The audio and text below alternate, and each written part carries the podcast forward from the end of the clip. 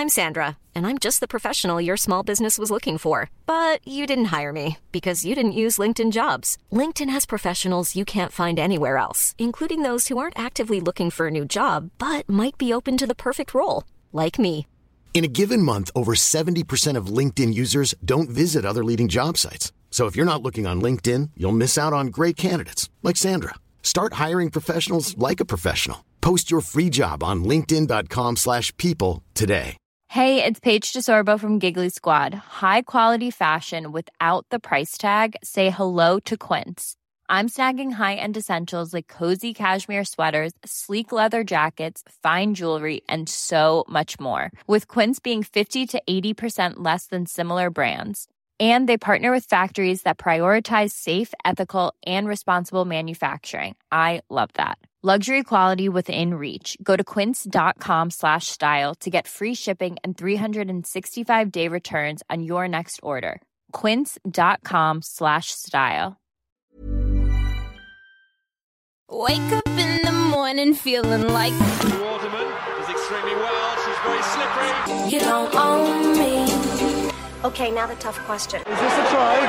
Yes or no? Just because I'm a woman. Hello, tryhards. Howdy doody, doody howdy. Good morning, good evening, good night. Good morning, good evening, good night, and goodbye, tryhards. Yeah, I just realised it's not good night, is it? It's good evening, but anyway. Good evening. What time is it there? 5 to 8? 5 to 8, yes, but yeah. I am on European time now. Not on English time anymore. Back in Rome, just to cause even more problems with the time difference and me trying to do maths very poorly. Speaking of poorly, got a poorly arm. Have you? Because, on Sunday at Waitakere, during the England games, have been sitting with the England non-playing squad.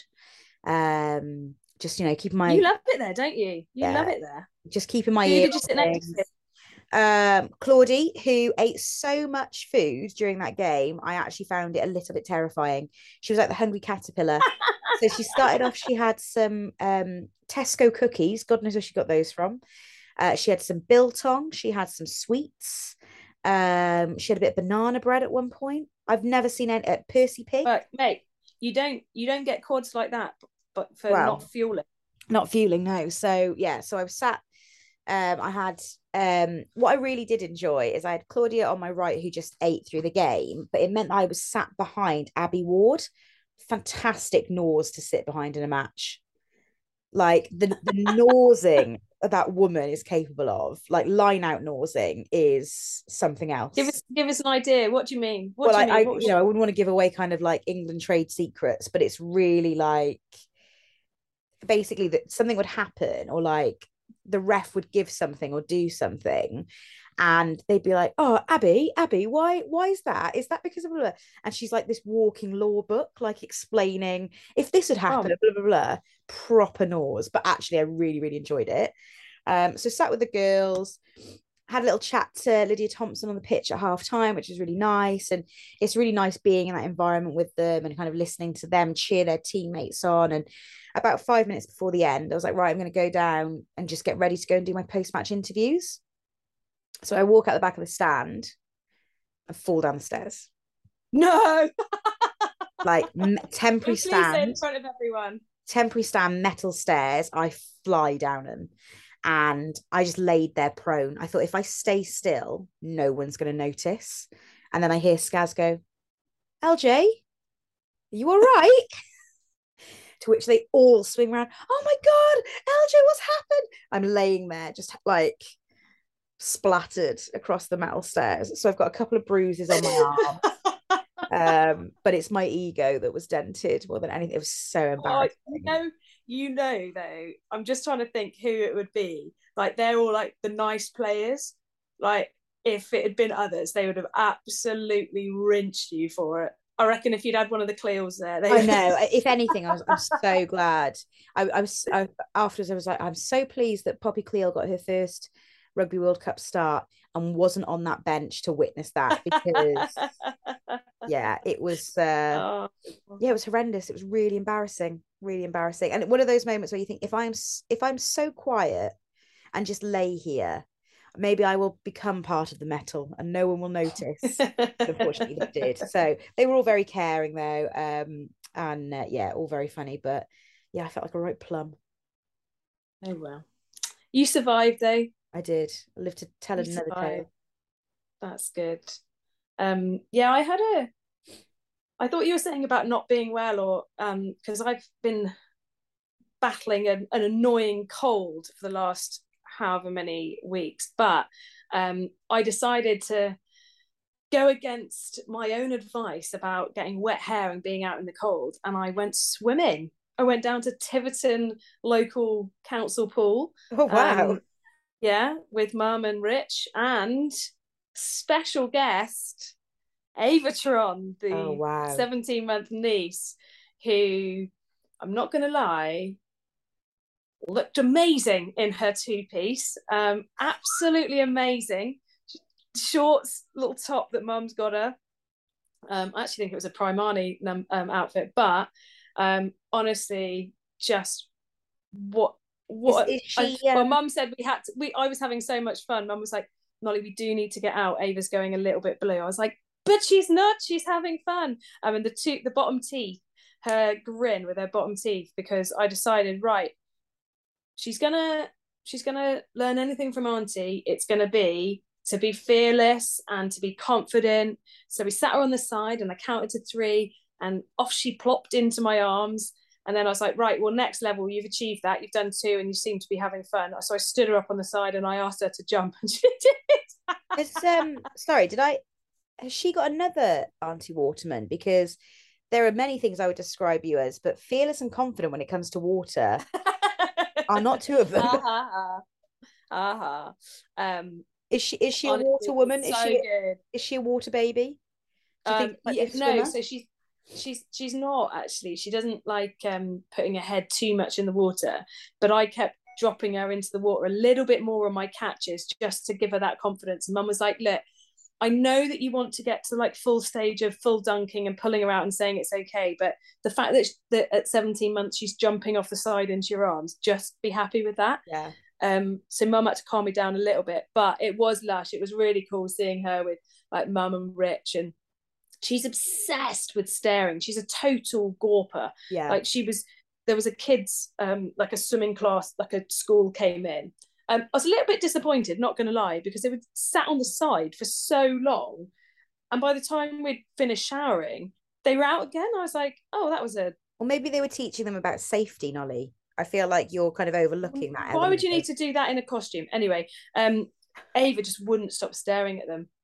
It was actually really funny. It's so interesting. Like, at that age, toddlers like kids. That. They're obsessed with like older kids, and she also.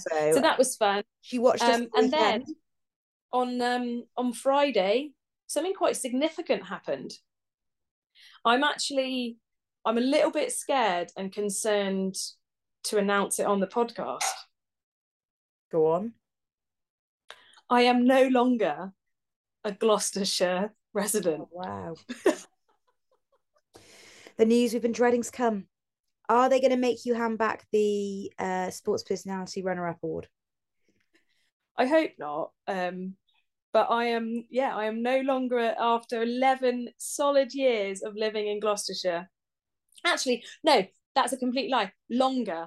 I moved to Gloucester when I was 23, I think. So yeah, I mean, yeah, maybe 11, no jokes. Yeah, so I moved to Gloucester when I was 23, so 14 years I've lived in the Shire, and the flat has finally been sold after plenty of help removing everything with Millie Wood and Charlotte Keane. And I am now back to my roots. I own a property in Somerset. Wow. So, that's I'm sorry, Gloucester. I will happily still speak to you on the radio. And just whilst we're talking about Gloucestershire Radio and BBC, Millie Wood, ultimate tryhard, has got her own podcast, and it's called No Tackle. Haven't had a tune in yet, but she's had some brilliant guests, one of them being Sarah Beckett, who has been very, very candid about her experience not being picked for England, but having just signed for Gloucester Hartbury, she is now in the Shire, and she popped in to chat to them. So yeah, have a little listen to that, everyone. That Gloucester Hartbury side next year looks mean, eh? Next year being but saying that, they lost to Exeter. But I'll tell you what, Exeter, there's some. I'll talk about this when we get onto Rugby World Cup stuff, because there's a couple of players going to Exeter that I am absolutely buzzing for, and I'll tell you about that. But first, before we get on to Rugby World Cup Sevens, Rugby World Cup 15s. Sorry, GB7s have announced their squads, men's and women's. The women's squad is, they've only announced 9 names at the moment, because obviously Wackers isn't allowed to talk to players until their Rugby World Cup 15s is finished. So if there's anyone who's going to be added from Scotland, Wales, or even England, he won't be speaking to them until the end of this competition. But they've announced 9 names, so big ups to the girls who were in. Obviously, Meg and Abby both in, which makes me really happy. It means I've got friends to gossip with on tour. It's also really interesting that Heather Cowell has signed a sevens contract, given that she kind of burst onto the 15 scene with England, scoring on debut, but I think not going in and then not getting picked, and kind of it was a bit stop-starty for her. I'm really pleased and to see her. I think a wonderful athlete, and the mainstays from the sevens are there. I think they're going to be massively complimented by the girls coming back from World Cup and who gets in. But so big shout out to them to getting the contracts, but also to Nick for being getting that head coach role. I will say I'm going to claim a success, given that. Of course you are. How many of that, the 9 that have been announced, are your former charges? Jade Shekels, she one of yours? Yeah. Yeah. Meg? Yeah. Was Abby? Yeah. I think that's it. That's it. All right, 3 from 9, we'll take it. And I'm going to claim Nick. And you're going to claim Nick. Right, okay then. Only really, really quickly, because he is such an experienced sevens coach, done loads with his own career, maybe playing for Wales, but alongside Terry Sands and the Samurai, toured the world, done all sorts of amazing things. And I was coaching University of Gloucestershire, because that's basically where all the Hartbury girls went, in Busa tournament, and I needed a bit of help. So I thought, well, I can learn from him. He gets to experience coaching the girls. We won the tournament, had an absolute ball. He came in and did some analysis after the semi-final, before, 6 minutes before we're supposed to play the semi-final. He's giving us a chance to just hear about the opposition we're going to play. And he basically says, well, the only thing you need to really worry about is the girl that's got good toe. And all the girls froze, didn't really know what he talked about, and it was a bit odd.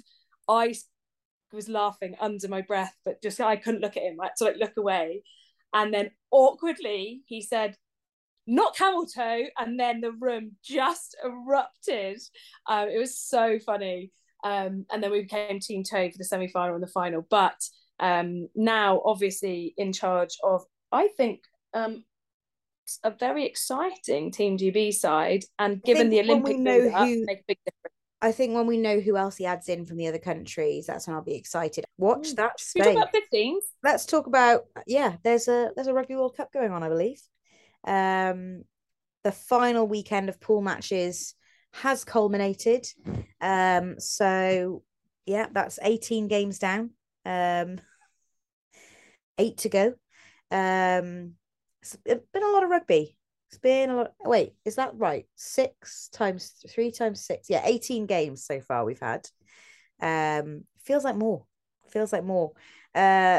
We were back up at Whangarei on Saturday, where I was very upset to learn that it had been absolutely hammering down in the morning. But by the time I arrived there, at around lunchtime, it dried up, and we had an absolutely fabulous day in the winterless north. it was really busy up at Whangarei. I can't imagine what it's going to be like this weekend for the Black Ferns quarterfinal, because it was jam-packed. So why don't we start with the first game of the weekend? The Aussies downed Wales. I was pretty disappointed. I didn't think Wales were as good as they'd been the weekend before against the Black Ferns, which was pretty disappointing. The Wales's penalty count was 20.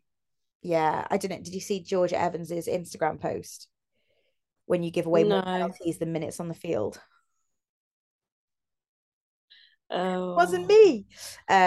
Made me laugh. But yeah, pretty poor from Wales. Johan Cunningham was very disappointed after the game, very frustrated. Interviewed Sinead. It was like pulling teeth. She gave me nice kind of 3-word answers and then apologised for it afterwards. I was like, that's all right. It's only my job. But yeah, it was an interesting one. But Wales, despite the loss, they do leave their group with a win and a losing bonus point, and they will have a quarterfinal to play. Had they won that game, they would have avoided the Black Ferns, but they will face the Black Ferns again next Saturday at Whangarei. Yeah, but if they'd won it, they'd face the... But if they... Because the situation they were in, they faced the Black Ferns. If they'd won it, they'd have faced England. So... But would you want to play the Black Ferns twice in 2 weeks? Oh, I don't know.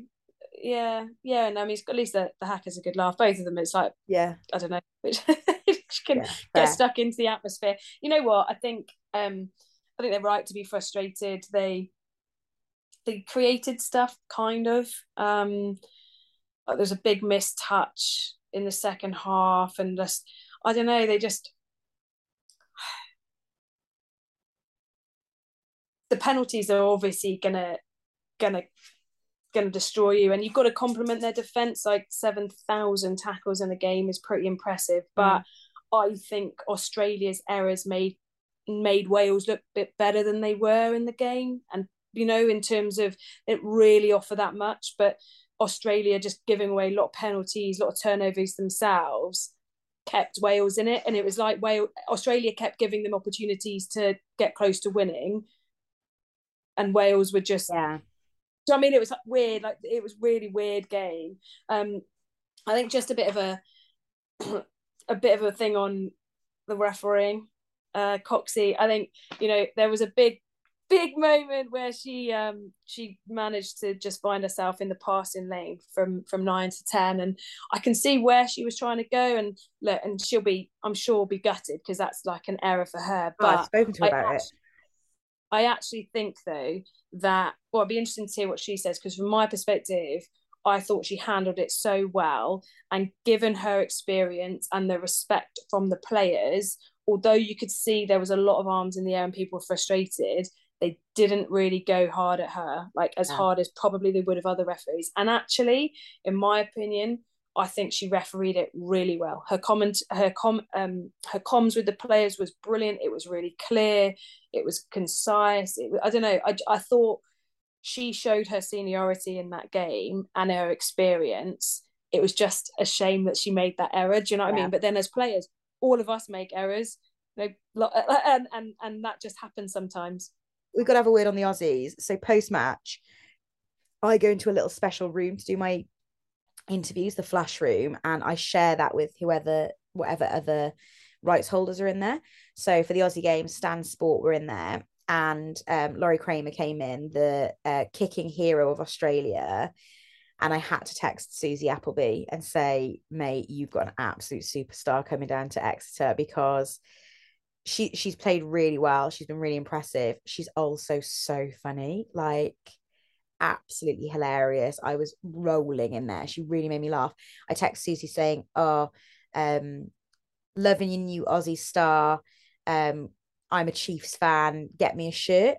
And Susie texted me back saying, it'll have to be one of last season's just because of budgets. Oh, I was joking, but thanks. Brilliant. Thanks, Susie.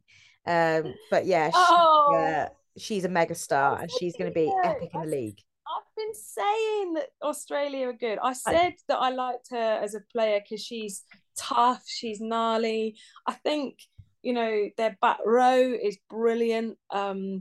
They've got to manage their own discipline. I think they're gonna. We'll talk about it, but they're gonna pose some problems for England. And one thing I will say is, from a Welsh perspective, there was a couple of players that stood out. Firstly, actually, Kira. I've just realised she tapes over completely over one of her ears. I don't know how she hears. Piercing. Anyway. How did you hear? Like, I felt like drill, like cut a little hole in it. Not everyone's got cloth ears like you. I was really impressed with Alex Callender, actually. Her stats, I think she made 28 tackles or something crazy. And she didn't even play the whole game. Slight concern, considering she had her ankle taped quite heavily and on the outside of her boot, which always happens, means it's happened either in the warm-up or it's happened and she needs more tape in the game. And then Matt loads of ice on it. But I was impressed with her because of the amount of work rate she's getting through. She's quite a slight player. And my concern pre-tournament was she didn't have that physical presence against those big sides. But she's getting stuck in and in the mix. And given the fact that Alicia's gone home, I think she's massive for Wales. And she is standing up. And I just wanted to give her the credit. And also Newman on the wing. I think there's a lot of chat about Jazz. Newman had a big task against her with Tarita, the big 14 for Australia. And she did really well. And I think she's like really solid for Wales. Jazz gets the headlines, rightly so at times, given how many defenders she beats and stuff. But I just thought Newman was really good. I think an important person for Wales, given how much damage the edge players did last time. It'll be interesting to see what his selection looks like next weekend. And at the end of the pod, we'll have a little bit of a preview for quarterfinals and we'll talk through those. Australia, though, I have to give you credit. And actually, I said this to a lot of people on the weekend. Pre-tournament, you can go back to our early pods of this season and actually lots of conversations we had through the summer. You've been saying that Australia are an up-and-coming team, that they're better than people thought. They were a team that a lot of people kind of written off a bit coming into this tournament as not someone who were going to compete. But they've really impressed and they look like they're getting better every game. 100%. I think what's been impressive particularly is the improvement in set piece, which shows just time together, timing, making sure that they're all working together. And don't get me wrong, it's not perfect by any means, but the fact that Wales, I think, only won 57% of their scrums, considering this, the Welsh scrum is an area of strength in relative terms, and also the catch and drive. Some of the mauls that Australia got going were really impressive. So, there's a lot about them I really like. It's just the cohesion and bringing it all together that they need to do. But I think from an ingredients perspective, they're up there with some of the best, as I said last week. Oh, good ingredients, Nolly. Okay, so the second game that we saw at Whangarei was the Black Ferns Scotland game. The first half was a bloodbath. Well, New Zealand haven't started fast, have they? The last couple of games, they've started slowly. And teams have been able to be in the mix of it, and then they've ramped it up. But clearly, unfortunately for Scotland, there was a rocket put into the team to say you need to start well. Yeah, it was. You know what though? That hacker, I had to retweet it. I watched that, and that was emotional. That was different level for me. Yeah, I don't know what it was. There was like a.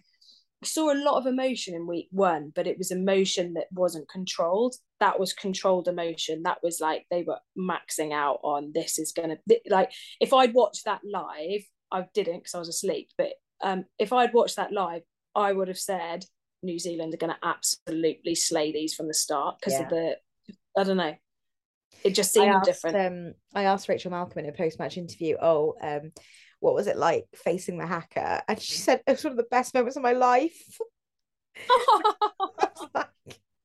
Because she's, Rachel's a proper rugby girl. And I said, I said, what was it? What was it like facing a hacker? And she was like, not going to lie, it's one of the greatest moments of my life.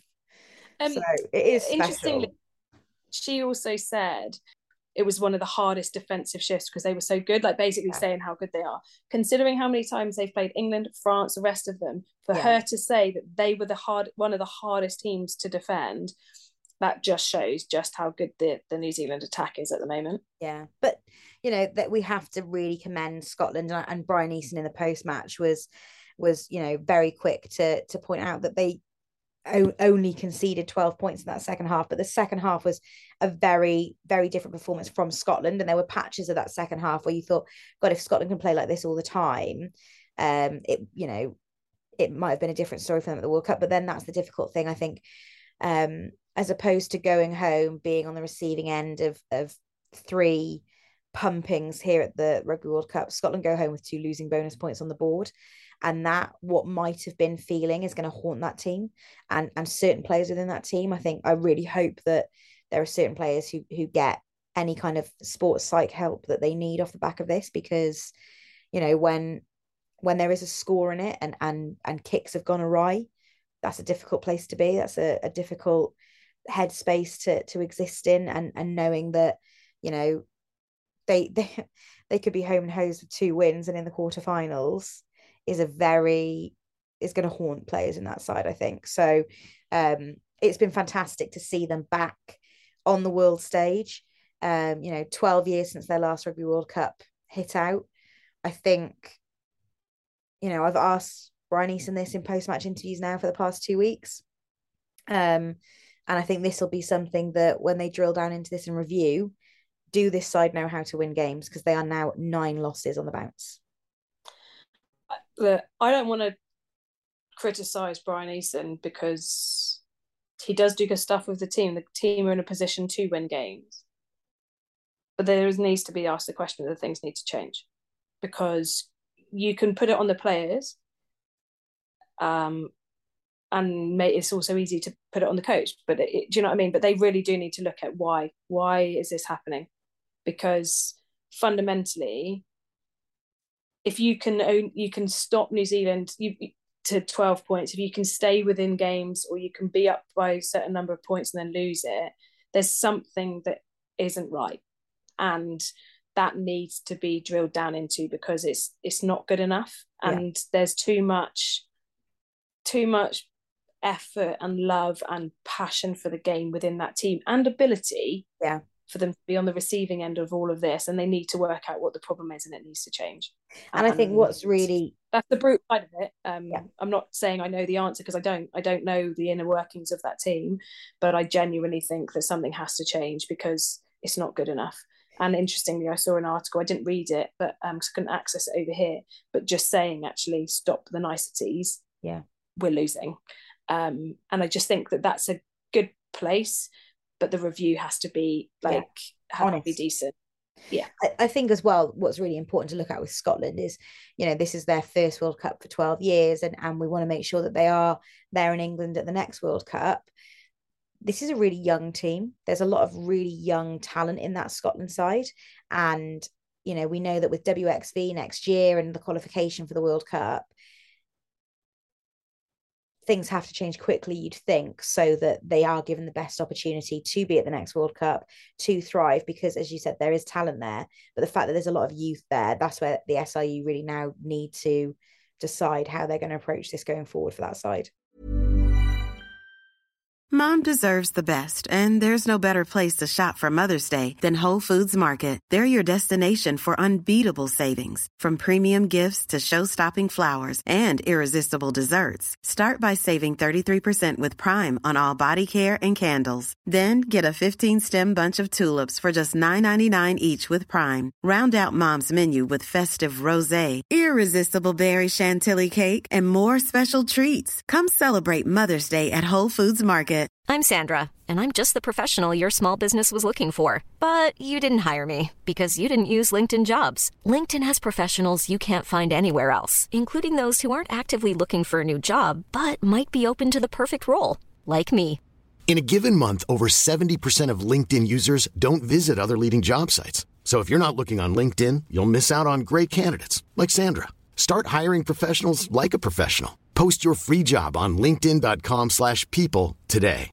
Hey, Dave. Yeah, Randy. Since we founded Bombas, we've always said our socks, underwear, and T-shirts are super soft. Any new ideas? Maybe sublimely soft. Or disgustingly cozy. Wait, what? I got it. Bombas. Absurdly comfortable essentials for yourself and for those facing homelessness. Because one purchased equals one donated. Wow, did we just write an ad? Yes. Bombas. Big comfort for everyone. Go to bombas.com/ACAST and use code ACAST for 20% off your first purchase. France, Fiji rounded out the day on Saturday. Fiji have been so popular here at the World Cup, and obviously it's their first ever World Cup. It's been a great reflection of what Olympic funding and what Olympic interest has done for women's rugby in Fiji. We know the dominance that men's rugby and men's sevens has there, but their World Cup silver medal and just the kind of greater spotlight on women's rugby in Fiji is now really bearing fruit, and they've played some good rugby and they've been entertaining to watch, and people have just absolutely loved them. And it's really interesting to hear how many teams have said how difficult they are to play against. Yeah, like I agree with all of that, and it's nice because it's not just funding and opportunity, it's also society they've needed to kind of win round. I think the silver medal in the Olympics, you know, the fact that the girls are on one of their banknotes, you know, that acknowledgement is massive. And it also, I can't remember off the top of my head the Fijian coach's name, but the anger of his face when the way that they played against France. I tweeted saying, tune in, it's 3 a.m, but come and tune in to the game. So I was commentating and put this gif of fireworks, and it wasn't quite fireworks. It was pretty woeful, actually. It was tough because it was like, my dad actually messaged me and said, that was a hard watch because it was just watching a minis and juniors game, the skill level, the inconsistency. And that's not, it's not disrespecting the players as in their ability. It's just how that game turned out.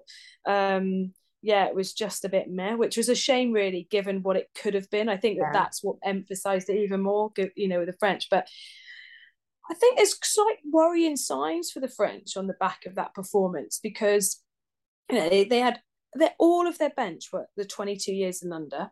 Brilliant, great experience. The front row came on and demolished Fiji, but that was because Russellia was played 80 minutes again. Do you know what I mean? So you're going to get lauded for really tired players. Yeah. So I think from that point of view, yes, it was good, but their attack is still not functioning. Mm. It's, you know, and we've criticised England for it, but the French, just their basic catch and pass, their ability to move defenders, you know, just poor. And it's going to... How much is the loss of Sansouce going to have just obliterated the way that they would have intended to play at this World Cup? It's huge, but then that doesn't mean that the winger, just because Sansouce injured, doesn't mean that the winger can't catch the ball. Do you know what I mean? It's just odd. You know, Fiji naively defend and roll in more. So France roll it in field, which creates a blindside. As soon as that blindside happens, Rongitha, the Fijian nine, needs to step in. That's it. So then it becomes a 2-on-2. It's hard to defend, but she doesn't. She stands behind the break, hands behind them all. Bourdon scoots round, and the winger's there. I don't know who it was, but the winger was stood there, and the Fijian winger still manages to nearly defend it because the timing of the pass. It's like the detail behind their play is just massively lacking for really good players. The way it's the weighting of their pass, it's the direction of their pass, it's the timing of their pass that's really poor. They pass too early, they pass too late.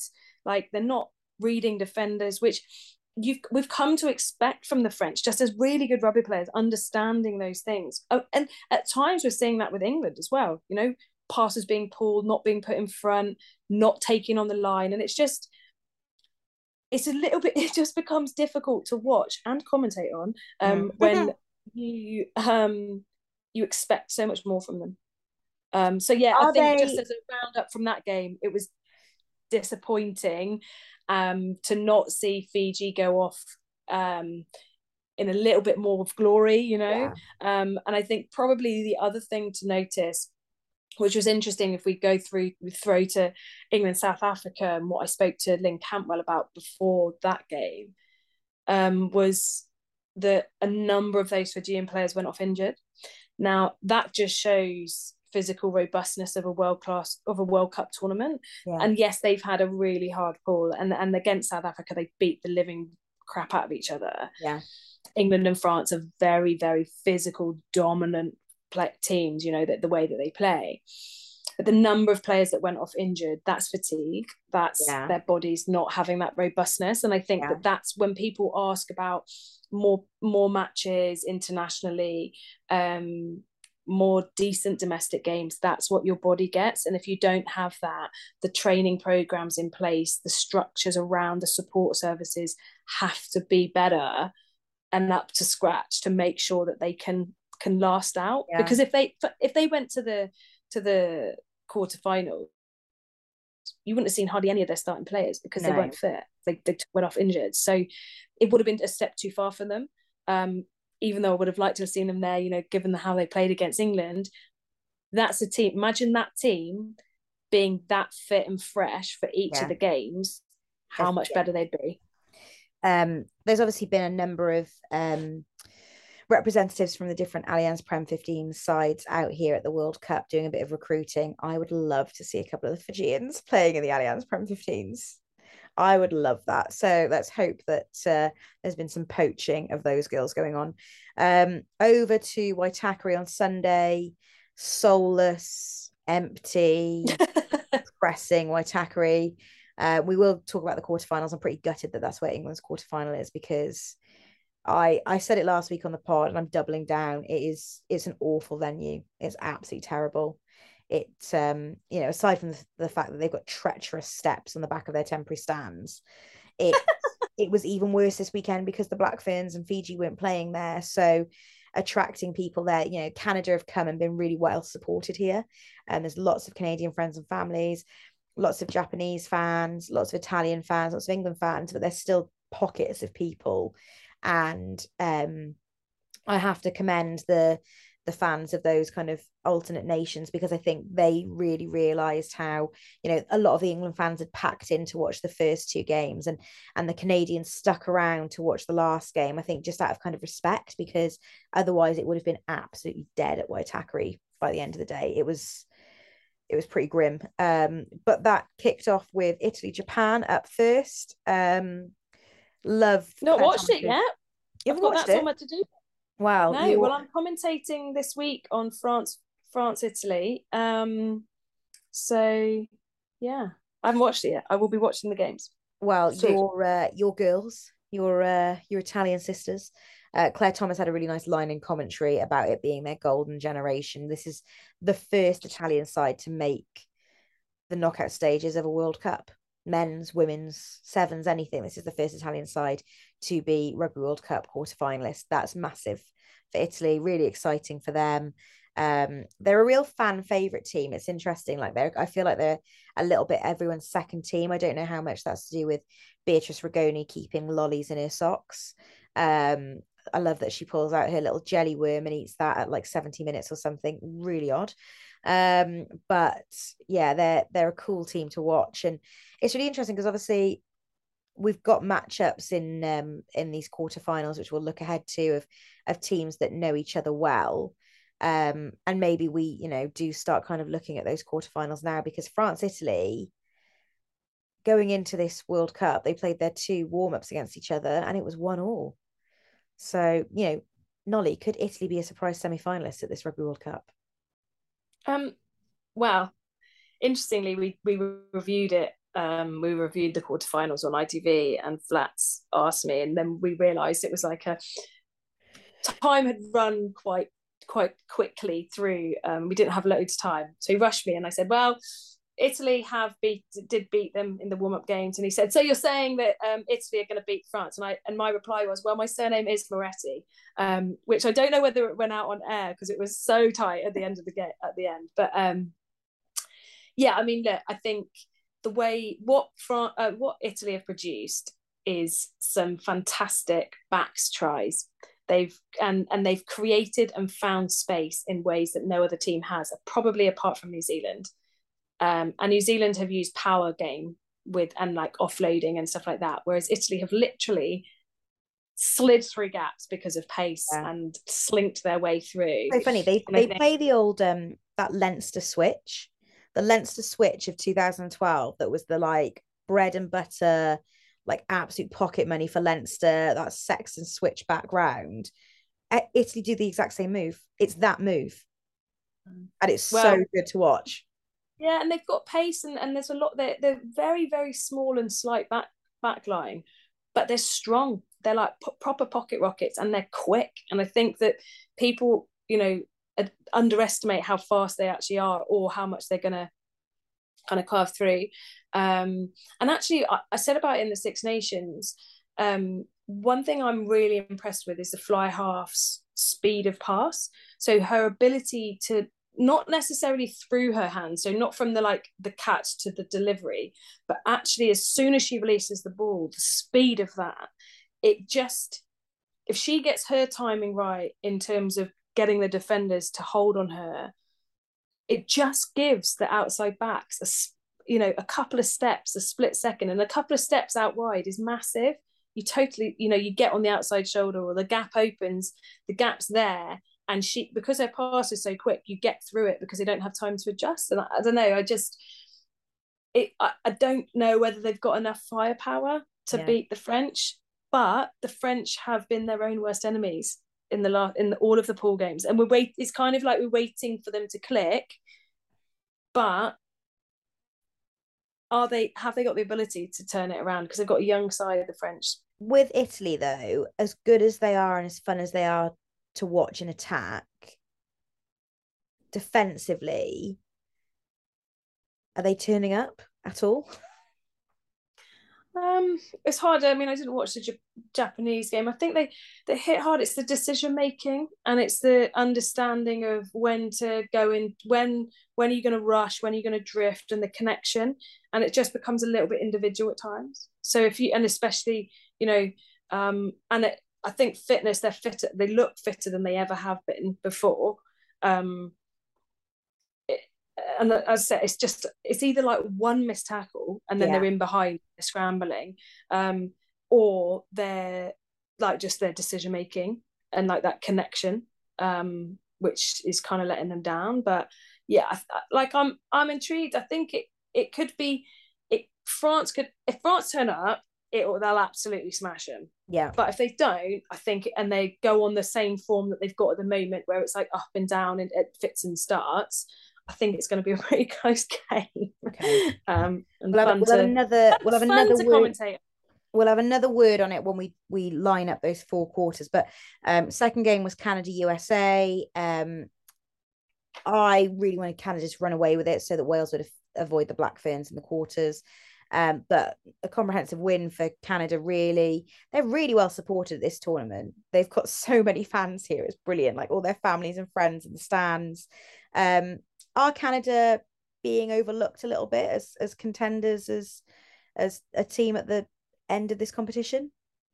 Yes and no. I think they're kind of a bit like Australia, where they've got like some really good bits, but then just not putting, again, like they start really well. I really liked actually their backline selection. So having Tessia at 10, I think really opened it up, because Corrigan, she seemed to get Corrigan in a lot of space. But then saying that, it's because their carries, they accelerate so well into contact. They're such athletes and such big women. Yeah. That they also utilise it. There's nothing worse than I used to break me when players would be like massive and then they'd be like just slow down into contact and fall over. They all seem to accelerate into it, which then gets quick ball, which then allows them. But Tessia was good. I liked her kick in. There was obviously a wind because she connected, but a couple of times she connected. And she is, I think, one of the only 10s that I've seen put the ball on the 5-metre line for a catch and drive line out. I'm like, honestly, the amount of teams that aren't doing that, I'm like, take your time. It's a really important kick. It's just like, you take your time for your goals, take your time for that, because that could be 7 points. Do you know what I mean? Like, it's really weird. Bit of composure. But they are they're just fast and furious. And so, because they're fast and furious and a bit mad, it does create handling errors. Yeah. So they're, or a bit messy, but it's cool to see Paige Farris still playing well. I'm sure it'll be interesting. I don't know whether Katie's going to stay out and support her fiance, but I've realised why it's odd watching Paige. It's like you're watching her and fast forward the way she runs. Yeah. She has very, very quick feet. She's like Roadrunner. Yeah, she massively is. And you know, it's really funny because when I think she does it, it's really fast. She's really impressed me. Like I've been at all of Canada's games actually, and Paige has actually really stood out for me. I don't know if that's because she's Katie Matt's fiance, but she has looked. She's also very, very pale and ginger. Yeah. So she does stand out because of that. And the sun is strong here, so I hope that she is covering herself in the old SPF this week. Question on USA: have they been disappointing at this World Cup? Yes and no in terms of it. I think more so in execution. You can answer yes and no to every question I ask you today. Yes and no. Yes and no. I think their quarterfinal will be a lot closer than that scoreline. That the game was a lot closer than 29-14. Canada executed when they needed to. USA didn't. They had their opportunities to stay within less than a score three, four times. It's a line break. They do a quick pick and go. They get turned over. They get a penalty, kick to a corner. Their catch and drive's been going well. They miss touch. Then they get the try chalked off because of obstruction. And you kind of think, well, at all of those points, they're really close on the scoreboard still. And then the scoreboard will create more pressure because you could see, because Canada were holding on three tries for ages, like how stressed they were getting by it. And it'd be interesting because I kept on saying, this is massive if they don't get the try bonus point. And I think that's why their coach was going so nuts in the commentary box, not because it was all of these unforced errors and it was going wrong, but if they didn't get the 5 points, it would have shifted the table. Yeah. And England possibly would have gone above them because of points difference. England get 5, and then all of a sudden it's a totally and then they're seeding. I reckon they'd be more happy playing America than they would do Australia, which is what would have happened. They would have swapped places with England, given how Australia are playing. Okay, let's move on to England because we are fast running out of time. So 3 games down for England, and it's 2 from 3 for Danielle Waterman, with Gloucester Hartbury girls getting Player of the Match awards. I hadn't thought about it, but thanks for bringing it up. Yeah. I was really impressed with Tatiana. Loved her World Cup debut. Thought it was brilliant. Thought Rosie Gallagher handled herself really well, especially given she dropped the first ball and then was calling the lineouts. Interesting. I have no idea why South Africa kept trying to stop England more when every time they went up in the air, they were disrupting it. I was like, and this is one thing I spoke to Lynn before, and she was saying that, you know, the girls had high hopes coming into the tournament, and they were trying to challenge for a quarterfinal spot, and quarterfinal. Sorry, but they needed to understand how to tactically change and adapt a game. And I mean, that showed. I mean, it showed at times. I think they really did disrupt England. Some of the collisions, I was like, oh, I'm pleased I retired. They were absolutely flying in from anywhere. I'm really pleased that there wasn't any England injuries, because those are the types of games that you do pick up knocks. And you saw really early on, Holly Aitchison went down from like a bit of a whiplash, got smashed. And Berner obviously got the yellow card, but didn't know whether she'd picked up the concussion, but I think she's okay. But yeah, I mean, look, from an England perspective, it's really interesting. We talked about it in the studio. Everyone keeps talking about England's got plan A, what's plan B, plan C. They keep saying, oh, we've got it up our jumper. It's really interesting because in contrast, Canada get like loads of plaudits and, oh my God, their catch and drive's amazing. And like, it's really positive. For England, there isn't amazing, it's world class at times, like the best in the world, and they get criticised. And I think it's really hard because if you've got that type of game in your armoury, what it does is it punishes penalties. Yeah. So if you punish penalties, you've then got to, it then changes defences, and then it changes your mindset at the breakdown. It if you're anywhere in your own half, you know that England have got the ability, if you give away a penalty, they will get it into the corner. Now, and there's like not much chat about that, like the manipulation of a good catch and try for line out. Like, that's the thing. I suppose, yes, of course, I'm also in the agreement that it was appalling that Jess Breach did not touch the ball for 40 minutes. But that said, I haven't watched it back. She's not the type of winger that comes off her wing a lot and, like, do you know what I mean? Like, she gets and hungry. And it was mistake after mistake after mistake. Interestingly, off flats, so England were massively cheering the scrum, and rightly so. They like really got stuck in, and he said there was a run written rule when we played that if you won a scrum and there was 8 of you on the field, like you won at it, you could cheer. He said you never celebrated if the team had a yellow card and it was one of the pack, because like, and it was really interesting because Hannah had a great game. I think Hannah Bottom is in great shape. She looked in good form, and she did scrummage well even when there was 8. But when she wheeled a scrum and like cheered like mad, and then he looked and realised there was no flanker on that side, you've got to like, I don't know, maybe rein it in a little bit. But that said, she did everything. There's a part of that where, like, good for flats that their scrum didn't do that, but then everything's different. And I also think as well, like, I don't feel like this England team aren't being supported very well here, and that's always going to be the case if you're English in New Zealand, and if you're not English in the crowd here, you're against England is the vibe. This isn't easy for the girls here. There's a real feeling amongst that squad and around that squad, you know, as an outsider looking in, of this is upward battle for them. They might be the favoured team, they might be world class, they might be on paper the champions elect, but they don't. We're a long way from home. We're a long way from home, and if they need to do that on the field to keep their heads up, their energy up, then let them do it. And I think, you know, that's going to be one of the difficult things for this squad on a march to a World Cup final. I think, you know, Mids can talk about the negativity in the press, and we can talk about people thinking they're one-dimensional. Emotionally, I don't think this has been an easy place for them to be so far, and that's not going to get easier. And that's quite... I completely agree. What I was impressed with, like 13 changes, and then you've got also 2 changes to the bench, and then Shauna comes in, all of that kind of stuff happening. What I was impressed with, it was going completely to pot. They were dropping the ball. It was absolutely like unforced errors hit all over the place, and for lots of different reasons.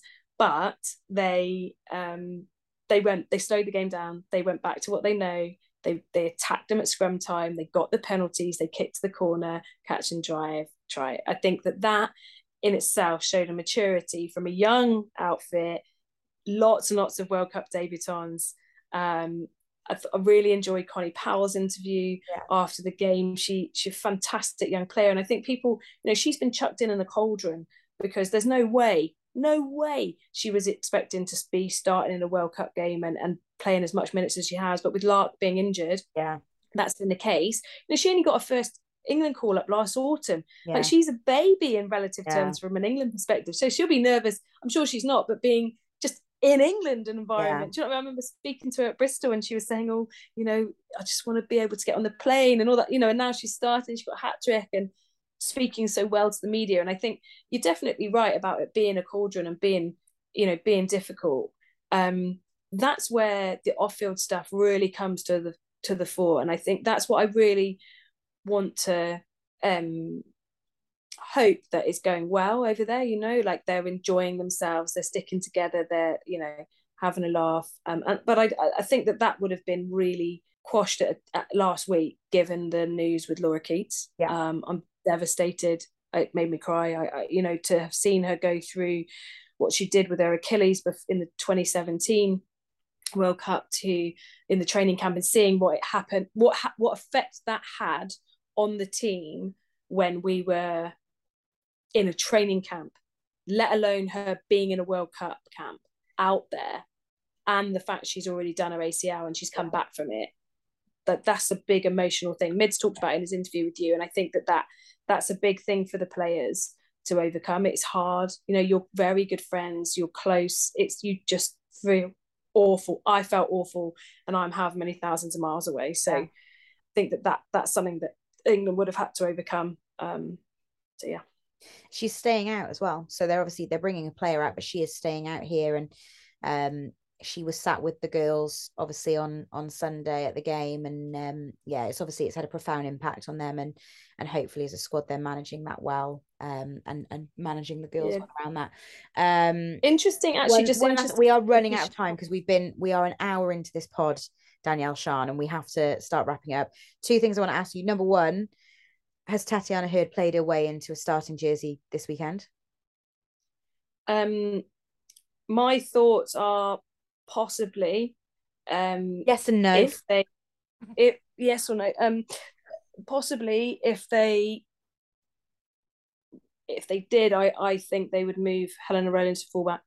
Okay. I think you've got to have Helena in your team, so it'll be a shootout with what they want from their team. You know, Ellie is a very different fullback. McKenna did a good job in the fullback shirt. She looked strong, she looked physical. So yeah, I think, what do they want from their outside backs, but also how do they want their centres to function? I think Tatiana has done absolutely everything in her power to show exactly who she is as a player. So now it's just down to what game plan they have. Okay, now we've got 4 quarterfinals. We're going to rip through these very quickly. But my first question is, are any of these quarterfinals going to go the opposite way to expectation? Canada, USA, possibly, if USA take their chances. That said, I like the way that the Canadians have built through the tournament, and I think they're in a good place. I think the France v Italy, I think it will be closer because the French might not necessarily turn up, and the Italians will have the ability to get on the scoreboard. But I don't think they will progress. I don't think the Italians will progress to the semis. Are the French the kind of team who are going to do enough to get through that game against Fiji? They'll do enough to beat Italy on the weekend, and the kind of team will turn up and beat the Black Ferns in semi-final. Yeah, I think that they've got it in their armoury. I think that that's what's making it a bit disappointing with how they're performing at the moment. But you leave it too late, you don't find that form. Okay. And you've got to have form going into a game. It's just, are they holding stuff back? Are they more affected by the Sansouce, Ménager injuries than they're realising? Possibly. I just don't know whether the players have got the consistency in them to turn it around if they don't find that form, just given how they play as a team. What can Wales do against the Black Ferns this weekend? Hope they get food poisoning. Jokes. Again, take the opportunities. You know, it's very different when you stay with a side and put pressure on them. New Zealand came to life when they'd got away from them. It was different when Wales were, you know, kick into the corner, catch and drive line out. I think, you know, they're a good solid side. I just don't think they've got enough in their attack to challenge, unfortunately. Okay. But just really go and tackle them a lot so that they get tired.